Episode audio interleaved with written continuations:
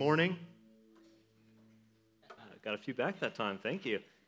Uh, this might be the first time ever. Uh, hey, good to be with you this morning. This morning we are kicking off a series in the book of Hebrews. And so if you've got your Bible, go ahead and make your way to Hebrews chapter 1.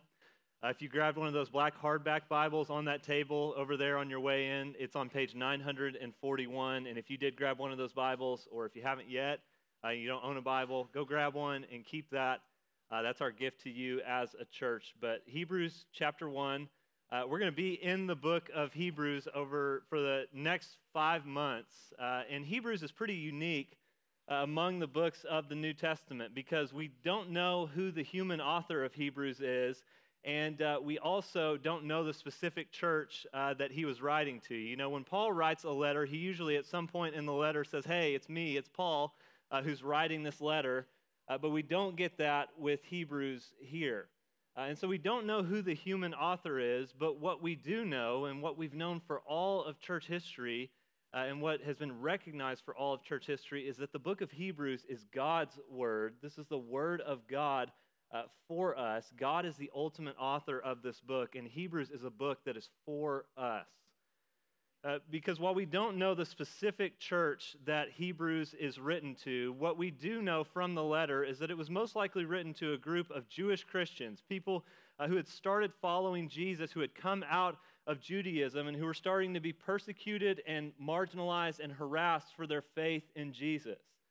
Later on the letter, it tells us that uh, things were happening to them like they were being put in prison and they were having their homes raided and having stuff stolen from their homes and they were being mocked and harassed for their faith in Jesus. And, and, Judaism was an acceptable religion in their society at the time. It wasn't being persecuted in the way that Christianity was. And so they were tempted to go back to Judaism and turn away from Jesus and go back to the sacrificial system so that they wouldn't face this same level of persecution and, and marginalization. And while you and I are, are probably not going to face the temptation to, to turn back to Judaism, uh, we, we do face a similar temptation that the first readers of Hebrews were facing, and it's the temptation to look for something better than Jesus or turn away from Jesus when things get tough or when you get tired. Because if you've been following Jesus for any length of time at all, I'm, I'm sure you face the disappointment and the disillusionment of, man, I, I'm following Jesus, but my marriage isn't getting any better. Or I'm following Jesus, but my job is still miserable and I'm still miserable at my job. Uh, or I'm following Jesus, but I still struggle with depression. I, I started following Jesus and my struggles with temptation and sin have just gotten harder. They haven't gotten easier. Or I've been following Jesus for a really long time, but, but yet I still just feel stuck in this rut. If you haven't faced that sort of disappointment and disillusionment yet, uh, just hold on. You just haven't been following Jesus for very long because it comes for all of us. And, and so, all of us at different times in our life face this temptation and this question of, man, is Christianity really worth it? Is it really worth it to follow Jesus? Because I look around at my neighbors and my coworkers who don't follow Jesus, and, and they seem to lead pretty happy lives. They seem to have pretty nice lives. And, and I kind of want to go back to that. I mean, at least it would free up my Sunday mornings. Like I'd get to sleep in. Maybe I need to go try something else. Maybe I need to look for something better. In response to that, the, the author of Hebrews, he writes them and he writes us a sermon. That's what the book of Hebrews is. It's a sermon. And the point of his sermon is really simple. The point of his sermon is don't turn away, don't give up on Christianity Christianity is worth it because Christianity is Jesus and Jesus is worth it. It's worth it to keep following Jesus because Jesus is better. That's the message of the book of Hebrews. And so, for 13 chapters, the author of Hebrews is just going to grab our faces and turn us towards Jesus and make us stare at Jesus and how much better he is than everyone and everything so that we wouldn't give in to this temptation to turn away from him or to look for something better than him. And that's how he kicks off this passage in this book this morning with that theme, encouraging us don't give up, don't turn away from Jesus because Jesus is better.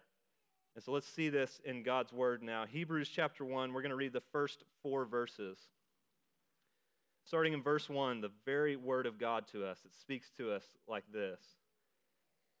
It says, Long ago, At many times and in many ways, God spoke to our fathers by the prophets. But in these last days, he has spoken to us by his Son, whom he appointed the heir of all things, through whom also he created the world. He is the radiance of the glory of God and the exact imprint of his nature, and he upholds the universe by the word of his power. After making purification for sins, he sat down at the right hand of the majesty on high, having become as much superior to angels as the name he has inherited is more excellent than theirs. Let's pray for God's help on our time together this morning. God, uh, thank you for your word. Thank you that you've spoken to us, not just long ago at many times and in many ways, but in these last days through your Son. Would you give us eyes to see him, ears to hear him, hearts to believe and cling to him. God, in this moment, would you help us to see how Jesus, Jesus is better? Would you help our hearts to rest in the good news of the gospel that Jesus is better this morning? Would you do that through your word? You're more than powerful to do so, so I pray that you would in this moment. In your name, amen. And well, two big ways that these first four verses tell us that Jesus is better. They tell us that Jesus is better revelation and Jesus is a better priest.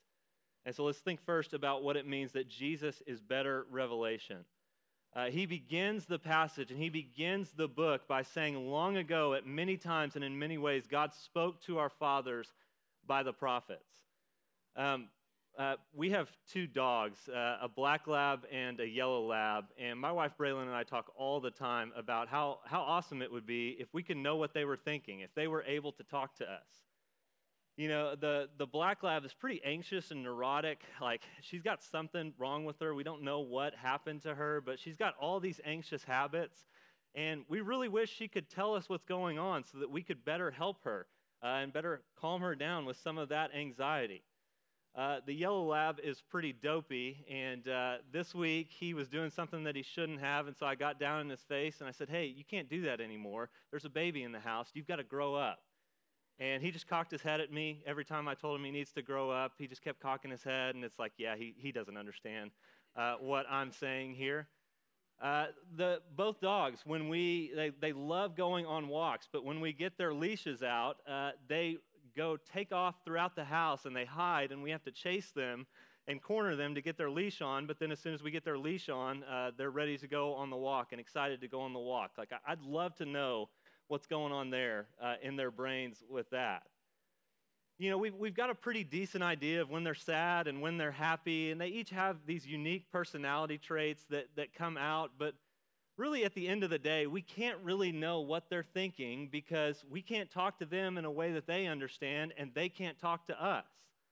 There's this barrier because speech is so important. Talking is how we get to know one another, it's the way we reveal ourselves to one another. You, you can't know what someone else is thinking unless they tell you. And, and I hope you realize God did not have to do that.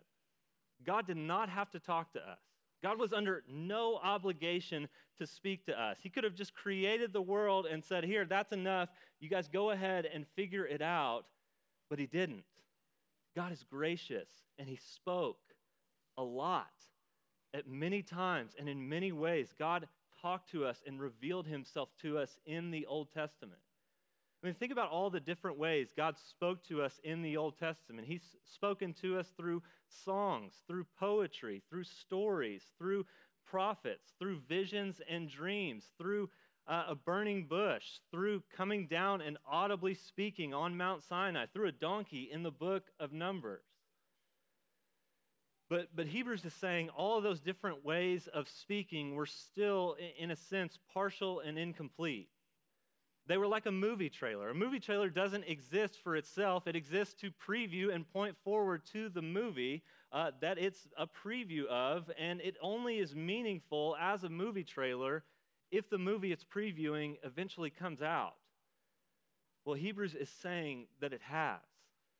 Because he says in verse 2 that in these last days, God has spoken to us by his Son. So, in contrast to the many times and many ways God previously spoke, in these last days, God has spoken to us one way, fully and finally, most clearly, in and through His Son. He's spoken to us in Jesus. And this is better because, man, think about it. What, what way, other than speech, do we really have to get to know somebody and reveal ourselves to someone and what better speech could God give us than sending his own son? This is why Hebrews says we're in the last days, the last period of history before Jesus returns, because there's not a third form of communication we're waiting on. There's not something greater, there's not a greater revelation from God that we're waiting on that we haven't gotten yet and that we need. Because Jesus, this is God in person. In the life and ministry and death and resurrection of Jesus, we are getting the clearest picture of what God is really like. And, and that's better revelation. God's spoken in Jesus, but Jesus is better revelation, not just because he's one with the Father, but because he also clarifies what the Old Testament is all about, what all of God's previous speech was all about. Uh, the, the Old Testament is about Jesus. It's pointing forward to Jesus, and it was promising that Jesus would come. But until Jesus comes, those promises are a little bit vague and shadowy and unclear. One person compared the Old Testament to a room that's filled with furniture, but that has all the lights off. And so the stuff is there, and it's always been there, but you can't really see it because it's dark and there's no lights. But when Jesus comes, he flips the lights on, and then we're able to see that the Old Testament has always been about Jesus, that God has always been speaking to us in Jesus. We're going to see it over the next few months. Hebrews, maybe more than any other book in the New Testament, shows us that the Old Testament is about Jesus, that we cannot understand the Old Testament until we understand how it points to Jesus, and that Jesus in the Old Testament, they exist in this mutually interpreting relationship where we don't have the categories uh, to know who Jesus is and what he's doing without the Old Testament. And at the same time, we can't understand the Old Testament until we understand how it was pointing forward to Jesus. And so, Jesus, in his coming and in his life and his death and his resurrection, he clarifies and helps us see all that God is saying to us. He explains God's speech, and God is speaking to us in him. And the author of Hebrews, he keeps emphasizing how much better the revelation we have in Jesus is because of who Jesus is. Because he goes on in verse 2 and he says that, that God appointed Jesus to be the heir of all things. That means everything belongs to Jesus, he will inherit everything. This is what he came as a man to do, to claim his inheritance of all things. And Hebrews says the reason that he's the heir of all things is because God created the world through him. Jesus is the creator of the world. Look, when we talk about Jesus, we've got to be sure we're talking about the right Jesus. Because Hebrews is saying that the baby who was born in the manger and grew up to be the man who died on the cross is the same God that created the entire universe. That Jesus is the creator of everything. And if Jesus is the creator and inheritor of all things, he can only be what verse 3 says he is the radiance of the glory of God and the exact imprint of his nature. Radiance is a word that means the, the outshining, the shining out or the display of something. And so think of the sun, S U N. The, the rays of the sun are the sun's radiance, it's their display, it's how it shines out. And, and when Hebrews uses the word radiance, it wants us to think about the Old Testament. Because when you think back to the Old Testament and you think about when the tabernacle and the temple were uh, first built and constructed, the glory of God came down in a cloud over the tabernacle and the temple and the Holy of Holies, and his presence was so powerful and so visible and so thick, and his glory was so overwhelming that the priest couldn't even get into the tabernacle and the temple to minister in it. Think of the visible display of God's glory and power and presence, the pillar of cloud by day and the pillar of fire by night that led the people of Israel in the wilderness through their journey to the promised land. That's what Hebrews is saying Jesus is. He's the radiance of God's glory, He's the visible display of God's glory and presence and power. And just like you can never separate the sun from its rays, you can never separate Jesus from the Father. He's one with the Father, He's the radiance of the glory of God. And if we had any doubts about that, Hebrews knocks those down with the next phrase that it uses to explain Jesus. It says Jesus is the exact imprint of God's nature. The illustration Hebrews is using here is of a seal. Think back in the day when kings had a seal or a signet ring, uh, and they would put hot wax on that seal, and then they would stamp it down on, a, on an edict or a decree uh, or an envelope, and that's, it would make a seal that was an exact imprint of their ring and of that stamp that they had on their ring. Well, Hebrews is saying that's what Jesus is. He's the exact imprint of God's nature. He's the mirror image of God. He is where we see God. And so here's what Hebrews is saying, as clear as it can say it. The baby who was born in the manger and the man who died on the cross is the God of the universe who is co eternal and co equal with God the Father and with the Holy Spirit. Like, yes, Jesus was born as a human being in Bethlehem, but he did not get his start there. As God, he has always existed. I mean, look at what it says about him in verse 3 that Jesus, right now, he upholds the universe by the word of his power. Mere men cannot do that. Hebrews is saying you are not getting God Jr. or God in training or substitute teacher God when you get Jesus. Jesus, in the Gospel of John, he says he and the Father are one, that they are one God, and that when you see him, you see the Father. This is how clear God's speech in Jesus is, and this is who Jesus is. And so, do you want to know who God is? Do you want to know what God is like? Do you want to know what God thinks? Do you want to know what God does? Do you want to know God? Then you go through Jesus and only through Jesus because God has made himself known in Jesus and only in Jesus. God has spoken to us in Jesus because Jesus is the radiance of the glory of God and he's the exact imprint of his nature. And so God's spoken to us finally, fully, and most clearly in Jesus. And the whole opening of Hebrews is pushing us to be a people who listen to God's speech to us in Jesus. I mean, look at the passage. Look at what it says. It says, God has spoken to us by his Son, not just to someone else, to us, to you personally. God has not stayed in the dark. God has not stayed closed off. He has opened himself up and spoke so that you can know him and have a relationship with him. And the place where God has spoken about Jesus in a way that you can actually know him is the Bible. The words of the Bible are the actual words of God. The God of the universe has literally talked to us in this book. This book is God's word, and it is a ton of words about Jesus. This is where you can hear God talk to you about Jesus in a way that's perfect and trustworthy and true. And, so, man, we should be a people who treasure the Bible, who are constantly reading it and meditating on it and thinking about it, who are constantly trying to submit more of our lives under its authority, who are constantly trying to grow in our understanding of it. Uh, do, you, do you want to be encouraged to, to be a person who does not turn away from Jesus when things get tough?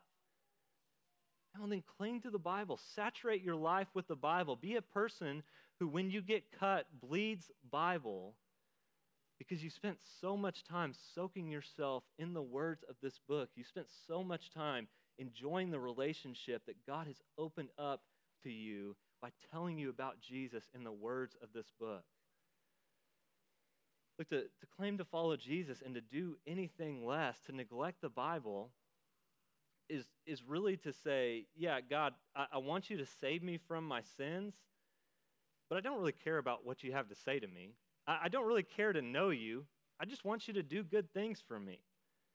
To look to other places, to figure out who God is and what God is like and neglect the Bible would be like getting a phone call from your favorite musician or athlete or, or celebrity, or whoever it may be, and not answering their phone call when they want to talk to you because you feel like the article you read about them or the interview you listened to them in is enough to really know them.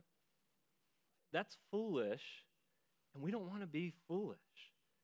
And so I encourage you make your life about this pursuit. The question you should constantly be asking yourself is how can I get more of God's word into my life? How can I know it better? How can I hear it more? How can I obey it and listen to what God has to say to me in this book? Because God has spoken to us in his Son, and Jesus is better revelation. But that's not the only encouragement that Hebrews gives us to not turn away from Jesus. The, the, author of Hebrews also encourages us to not turn away from Jesus because Jesus is a better priest. Look again at verses 3 and 4 with me. Starting halfway through uh, verse 3, he says, After making purification for sins, he sat down at the right hand of the majesty on high having become as much superior to angels as the name he has inherited is more excellent than theirs. So, up to this point, Hebrews has been describing Jesus and who he is as God, and now he, it, it begins to shift to describing what Jesus has done for us as a man. And the author introduces a theme that he's going to spend uh, multiple chapters developing later this theme of Jesus being the priest who offers the final sacrifice to pay for and purify us of our sins. Jesus offered himself up on the cross as a substitute and a sacrifice to pay the price for our sins so that we would not have to, and purify us, cleanse us from them, so that we wouldn't have to carry the guilt of them any longer, and we would increasingly be set free from slavery to them. And so Jesus did that. He died on the cross, he offered himself up and then he rose from the dead and he ascended to heaven and sat down at the right hand of God. And Hebrews says that when he does that, he became greater than the angels because he inherited the name that is better than the name of the angels. It's more excellent than their name. So that obviously should raise a couple of questions for us. The first question is what's the name that Jesus inherits? And we'll talk about it more next week, but you can see it really clearly if you just keep reading. Uh, the next verses clearly tell us the name that Jesus inherits is Son, which just raises more questions, doesn't it? Because wasn't Jesus already the Son of God? Wasn't Jesus already superior to the angels? Uh, Hebrews just said Jesus is God, did it not? Yes, to all of those questions. Yes, Jesus has always eternally been the Son of God. Yes, Jesus, as God, has always been superior to the angels. And yes, Hebrews very clearly just said that Jesus is God. And so, how can it say at the same time that once he did this and accomplished our salvation, Jesus uh, inherited this name and became superior to the angels? Well, you've got to remember, Jesus took on our humanity. He took on a human nature and became truly human and lived a fully human life. And so now Jesus is one person who exists with two natures, divine and human, a divine nature that he shares with God the Father and the Holy Spirit, and a human nature that he shares with us. And so the Bible, and especially the book of Hebrews, it'll talk about Jesus in two distinct and different ways. Sometimes it'll talk about Jesus and who he has always been as God. And sometimes it'll talk about Jesus as a man and what he did to accomplish our salvation as a man, but it's always talking about the same person. It's always talking about Jesus. And here in verses 3 and 4 of Hebrews, Hebrews is talking about what Jesus did as a man. Uh, in the Old Testament, the king of Israel was called God's son. He was called the Son of God. And what the prophets promise is that the Messiah, the king, the Savior who would come, that he would be the Son of God as well. And so we're looking for this human Son of God and this Savior King who will come. And, and it has to be a human being who does this because think about it. Like, God does not need to be saved, God doesn't have any sins of his own that he needs to deal with. We're the ones who need to be saved. We're the ones who have sins that need to be dealt with. We, as human beings, are the ones who have broken and twisted our lives and rebelled against God. And so it has to be a human being who does this and accomplishes salvation, but it can't be someone who's just a human being because what we see in the Old Testament is that every human being born after Adam is sinful. Uh, even the best kings of Israel are horrific sinners. And so we need a man to do this, but at the end of the day, we really need God to accomplish our salvation because there's nobody who's sinless, but God, in his divine nature, can't die and pay for our sins. He is life itself. You cannot kill him. So here's what Jesus does He takes on our humanity. He takes on our human nature and he lives a true and full human life as a man. And Hebrews 2, verse 9 says that when he does this, he becomes, for a little while, lower than the angels as a man. And so he lives a perfect life as a man. He dies on the cross as a man to pay for our sins. And then he rises from the dead as a man and ascends into heaven as a man, as a human being. And when he ascends into heaven and sits down at the right hand of God, that's when he is formally installed as the Messiah, as the king, and he's given the name of Son of God as a man, as a human being. If that's still super muddy and confusing, maybe thinking about it like this will help. Think about when we elect a president. It's somewhat like this. So the president gets elected in November, and then from November to January, they're the president elect. So they're the president, but they haven't really stepped into the office yet. They haven't sworn the oath of office. They haven't had their inauguration and been inaugurated. But then in January, they have their formal inauguration ceremony. They, they swear in and take the oath of office, and they step into office, and they become not just the president elect, but the president of the United States. Well, in a similar way, Jesus has always been the Messiah, but before he dies and rises from the dead and ascends into heaven, it's somewhat like he's the Messiah elect. But once he accomplishes our salvation and sits down at the right hand of God, that's his formal inauguration day. That's the day when he is crowned as the Messiah, as the human king. That's when he steps into his office as a man and begins to rule as the king of the universe for his people and for our good. Now, what Hebrews is saying is that only Jesus could do this because of who he is as God and the only way Jesus could do this is if he takes on our humanity and accomplishes salvation as a man. And this is incredible news for us because, again, Jesus does not need to be saved. We do. So Jesus takes on what is ours and he transforms it from the inside out. And Hebrews is saying he's actually done this, he's actually accomplished it. Cyril of Alexandria puts it like this He says, uh, If Jesus just conquered as God, that would be of no use to us. But if he conquered as a human being, then we too have conquered in him. It's as if we were drowning deep in the waters, and Jesus uh, descends from heaven and he dives into the waters and he grabs us and rescues us and pulls us up out of the water. But he doesn't just leave us on the shore safe from drowning, he actually carries us back with him back up into heaven. Because of what Jesus has done, there is a human being sitting on God's throne right now.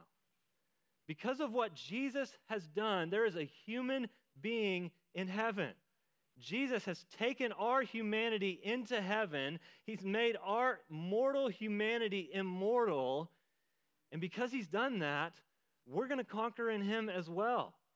Death and sin and corruption and brokenness will not get the last word over our lives. Jesus will. Because he conquered as a human being, he became the human Son of God and accomplished our salvation and took our humanity into heaven. And so, Jesus, in his ascension, he's formally installed as the Messiah, as the Son of God, as the King.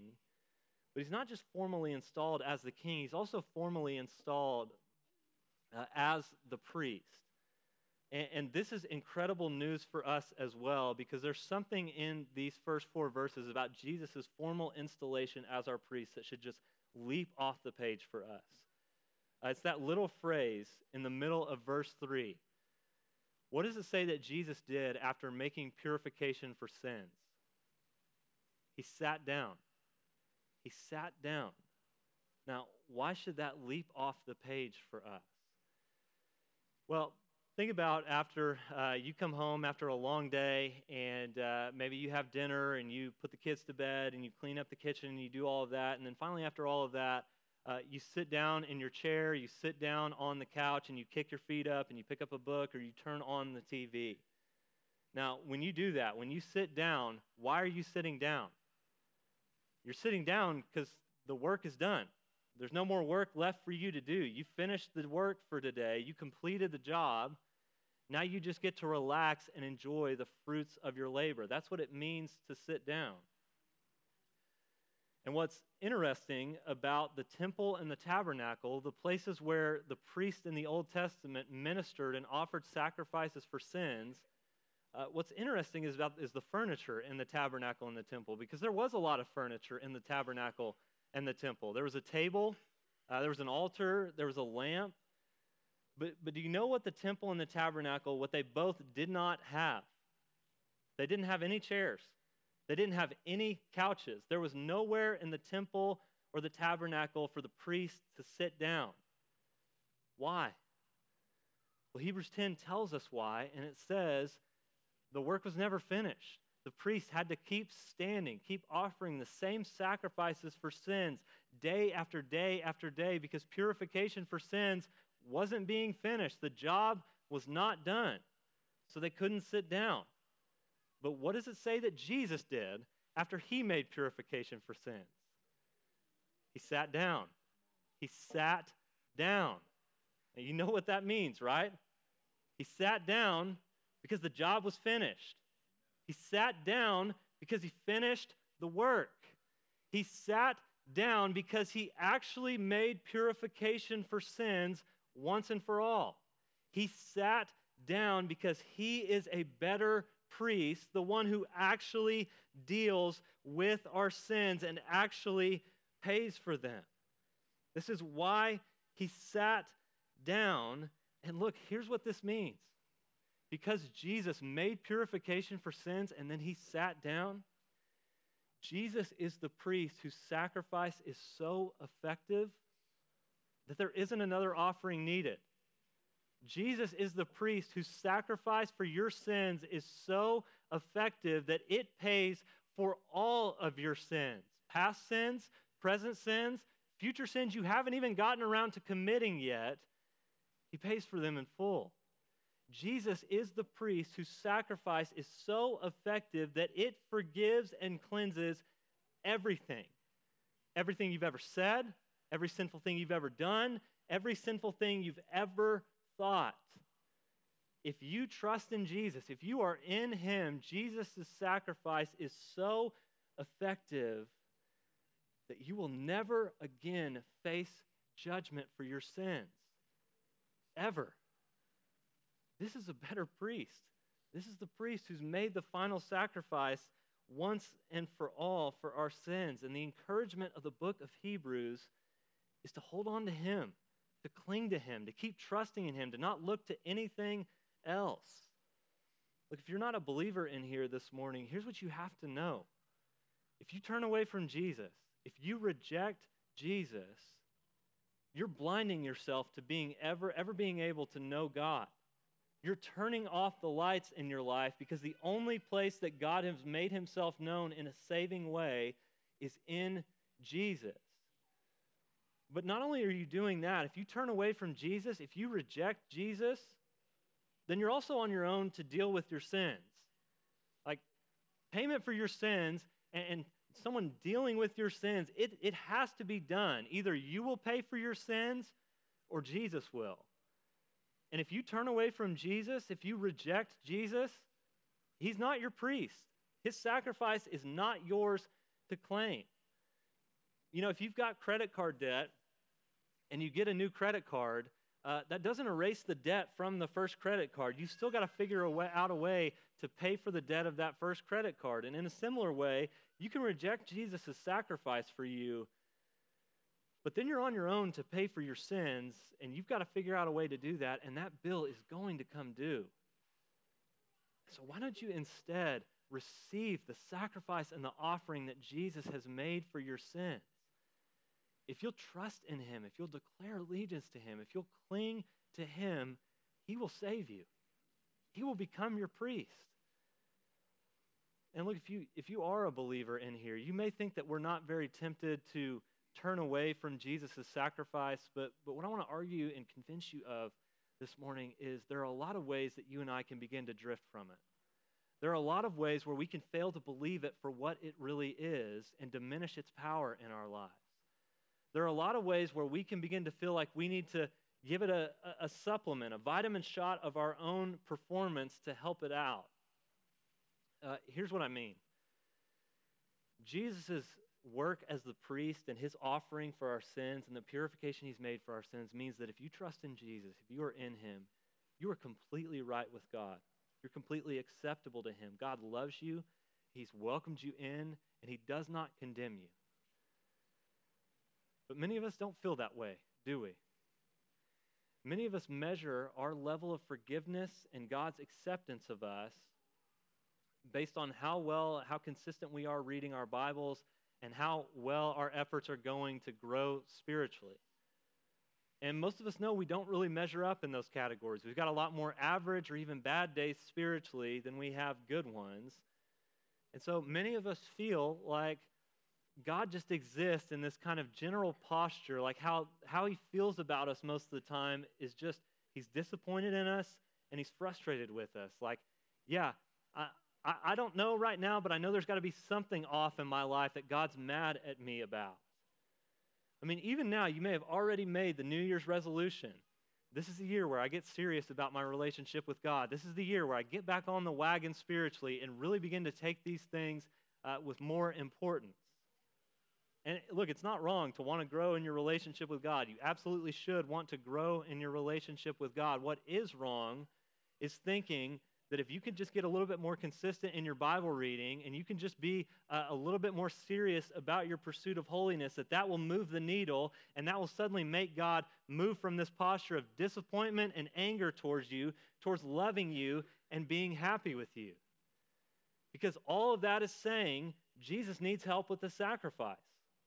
All of that is saying Jesus paid it almost, and we just got to help him close out the deal all of that is diminishing and rejecting what the Bible says about what Jesus has done. But here's the good news of the gospel Jesus made purification for our sins, and then he sat down. He did not pay it some, he did not pay it almost, he paid it all. You have a priest who has so conquered and overwhelmed your sins in his cross that you never have to fear judgment for them ever. You can know a right relationship with God. And so, this is one of the best ways to determine if you really are getting the gospel, if you're really beginning to grasp it and understand it in your heart. Where do you run when you sin? When you sin, do you run from God to spend some time beating yourself up, cleaning yourself up, feeling like you've got to get on this treadmill where you've got to give him a few days to cool off, or you've got to give him a few good deeds in response to balance out the sin that you just did? Do you run away from God, or when you sin, do you run to God, convinced that this has not changed your relationship with him and that he's full of grace and love and mercy and forgiveness and power to change? People that understand the gospel, they run to God when they sin they understand that Jesus made purification for sins and then he sat down. This is why John Owen said, What most grieves the heart of God is when we have hard thoughts of him, when we think he isn't really this loving, he isn't really this gracious, he's not really this forgiving of us, he's not really this powerful to transform us. When we believe that his heart towards us ebbs and flows and goes up and down based on how well we're doing spiritually. But that's not the God we know in Jesus. That's not what the Bible is saying about the salvation that he accomplished. And so here's what you can have with Jesus as your priest you can actually know and enjoy acceptance and favor with God. You can enjoy and know His love for you and His grace for you. You can rest from the feeling of always living like you've got to earn your keep and prove you belong. You can get off the treadmill.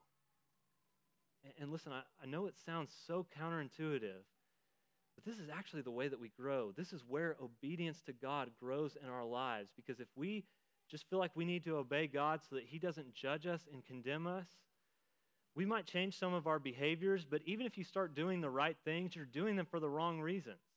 You're not obeying God for God's sake, you're obeying God for your sake, so that He won't crush you and He won't condemn you. But when you understand that Jesus has made payment and purification for all of your sins, and there's no fear of judgment hanging over your head that you ever have to worry about any longer, you actually begin to be able to love God for who He is and, and obey Him out of gratefulness for what He's done for you. Your motivations, not just your heart, uh, not just your behavior, begins to change and you can grow in your love for God because God's not an angry taskmaster who's keeping score over your life. He's a father who loves you, has forgiven you, and has welcomed you in. And so here's a New Year's resolution for you this year. What if this was the year you stopped living to earn your keep and proved you belong? What if this was the year you stopped living like God's heart towards you is as fickle as yours is? What if this was the year you started living like you can actually know God and have a relationship with Him through Jesus? What if this was the year you started living like Jesus made purification for your sins and then He sat down? Look, it, it can be the year for that if you'll simply rest in this good news. If you will believe the gospel, Jesus is yours. If you want to know God, you can in Jesus. If you want to be made right with God, you can in Jesus because Jesus is better revelation and Jesus is a better priest and he's yours if you trust him. Let me pray for us. God, thank you for your word. Thank you for the good news that this passage gives us. That Jesus, who has always existed with you as the Son of God, co equal, co eternal, creator of the universe, in grace, taken on our humanity and lived as a man and accomplished salvation for us. God, would you give us grace to believe it and rest in it? Would you give us grace to believe that we can really know you through Jesus, that you've spoken to us in Jesus and opened up a relationship? Would you give us grace to believe that you've conquered our sins and dealt with them in Jesus. Would you give us grace to believe that, that there's no offering needed, not a further sacrifice that we need to perform? Would you give us grace to rest in the truth that Jesus made purification for sins and then he sat down? God, I pray that you would, even in these moments as we respond to your word, that you would work in our hearts and encourage us with the good news of Jesus. In your name, Amen.